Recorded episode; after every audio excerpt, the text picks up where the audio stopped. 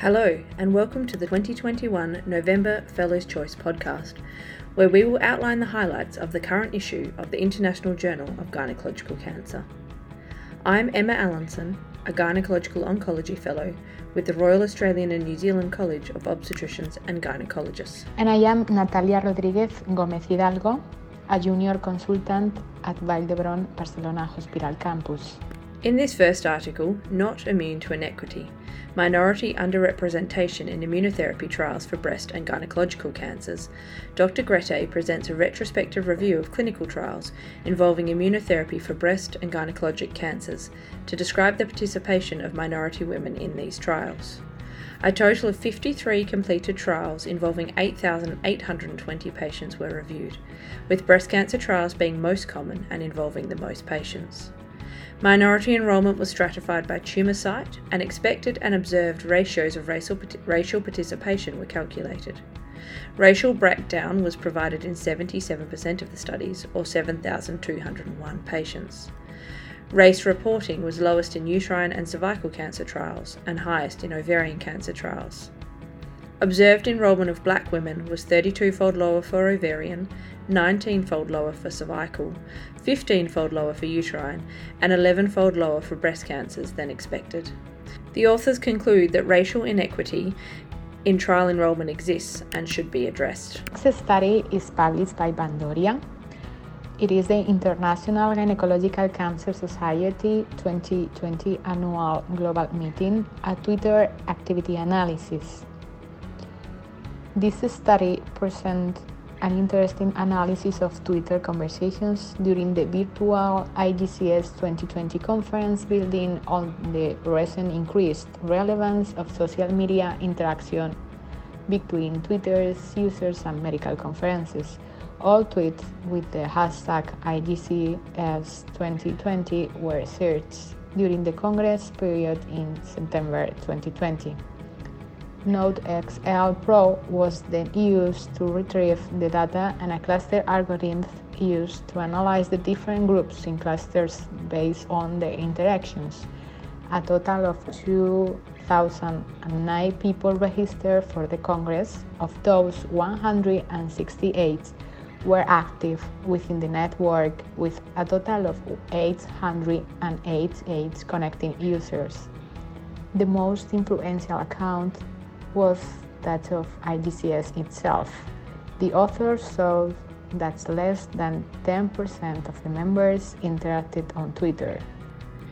In a retrospective single centre cohort study called The Treatment of Vulvar and Vaginal Dysplasia Plasma Energy Ablation versus Carbon Dioxide Laser Ablation, Anna Beavis and colleagues evaluate safety and effectiveness in patients with vulvovaginal high grade squamous intraepithelial lesions who were treated with plasma versus carbon dioxide laser ablation.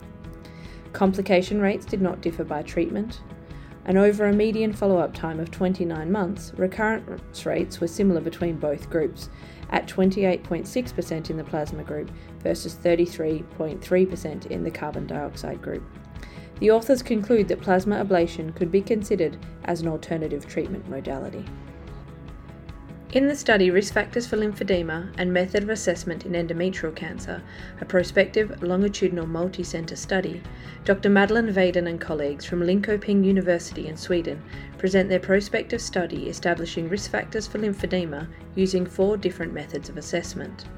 The cohort included 235 women from 14 hospitals across Sweden, 116 of whom had surgery for endometrial cancer that included lymphadenectomy, and 119 that did not. Lymphedema was assessed preoperatively and one year postoperatively. Crude volume was assessed by measuring leg circumference from a fixed point just above the malleolus to the groin in 4 cm intervals to calculate estimated leg volume. When assessed as such, the risk factors for lymphedema were an increase in BMI and diuretic use. When leg volume was standardised for BMI, the risk factors for lymphedema were lymphadenectomy, adjuvant radiotherapy, ageing, and diabetes. When lymphedema was clinically graded by specialist lymphedema therapists, the only risk factor for lymphedema was lymphadenectomy. Finally, risk factors when the method of assessment was patient reported perception of leg swelling were lymphadenectomy, ageing, and an increase in BMI. While lymphadenectomy and radiation therapy were strong risk factors for lymphedema, the study highlights the need for a gold standard method of assessing lymphedema. Next up, Natalia talks to us about the ATARI trial, ATR inhibitor in combination with olaparib in gynecological cancers with ARID1A loss or no loss. This, this trial protocol, Dr. Susan Banerjee and colleagues present the ATARI trial, an international phase 2 clinical trial in which patients with ovarian and endometrial clear cell carcinomas, as well as those with other rare gynecological malignancies, are treated with the ATR inhibitor ceralasertib, with or without the PARP inhibitor olaparib. Patients with ovarian, endometrial, and endometriosis related clear cell carcinoma are separated into two cohorts based on the ARID1A status. Patients with ARID1A loss will have ceralasertib monotherapy and if there is no response in this group, a second cohort for patients with ARID1A loss will open. At the same population will receive ceralasertib plus olaparib. Patients with no ARID1A loss and patients with other relapsed gynecological cancer will receive ceralasertib plus olaparib. All cohorts will recruit patients independently, and in all cohorts, trial treatment continues until disease progression. An acceptable toxicity with probable consent and investigator decision that discontinue treatment. The primary objective of ATARI is to determine whether ceralasertib has clinical activity and measured by RECIST both as a single agent and in combination with olaparib in patients with ARID1A loss and no loss relapse gynecological cancer. Between 40 and 116 patients will be recruited to the parallel arms, with results expected to be reported by the end of 2022. In this next study, Dr. Ori Tal presents original research from the Israeli Gynecologic Oncology Group about the prognostic significance of pre-treatment thrombocytosis in endometrial cancer. This retrospective study of women undergoing surgery for endometrial cancer between 2002 and 2014 was conducted in 11 med- medical centres in Israel. Patients were divided into two groups according to their pre treatment thrombocyte count, with a cutoff level of 400 times 10 to the 9 per litre. Of 1,482 included patients, 1,392 had a pre treatment platelet count of less than or equal to 400, and 90 or 6% had pre treatment thrombocytosis. This latter group had a higher rate of high grade malignancy, advanced stage of disease, LVSI, lower uterine segment involvement, and lymph node metastases. They also had significantly shorter 5 year disease free survival at 65 compared to 80%, disease specific survival at 63 compared to 83%, and overall survival at 59 compared to 77%. The authors concluded that pre-treatment thrombocytosis is an independent prognostic factor for decreased disease-specific survival and overall survival among patients with endometrial cancer, and can serve as a predictor of poor outcome. In this interesting review, titled Measuring and Targeting Hypoxia to Improve Cervical Cancer Outcomes, the authors summarise available hypoxic targeted treatment strategies and hypoxia biomarkers for patients with cervical cancer, FIGO stages 3B or upwards. The review highlights that these strategies and biomarkers can improve outcomes and support decision making.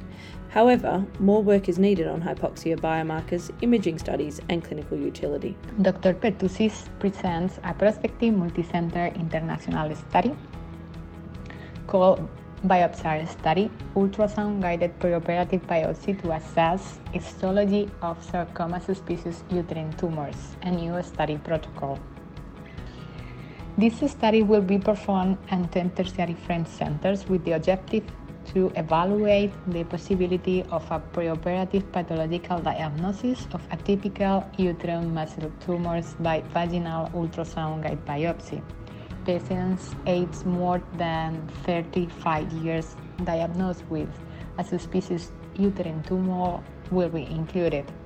Uterine tumors will be considered as suspicious if at least one of the following criteria rapid tumor growth, systematic tumors in postmenopausal women, tumors characterized by certain suspicious ultrasound criteria such as size more than 8 centimeters, presence and distribution of vascularization, presence of intratumoral lesions, ultrasound heterogeneity, necrosis, cystic components, and presence of calcification. A treatment with tamoxifen, and the last one, genetic predisposition to cancer syndrome. A simple size of 250 patients would be needed. Accrual will be completed in December 2024 with results presented in December 2029. This next study is titled Adherence to European Ovarian Cancer Guidelines and Impact on Survival, a French multi-centre study. In this retrospective cohort study, Dr. Jochum and colleagues aim to evaluate and validate the ESMO ESGO ovarian cancer guidelines as a method of assessing quality of care and to identify patient characteristics predictive of non adherence to European guidelines. The study included data of invasive epithelial ovarian cancer patients reported to the FRANCOGYN database from 12 centres over 17 years. A total of 1,463 patients were included. Overall, 317 or 30% of patients received complete guideline adherent care.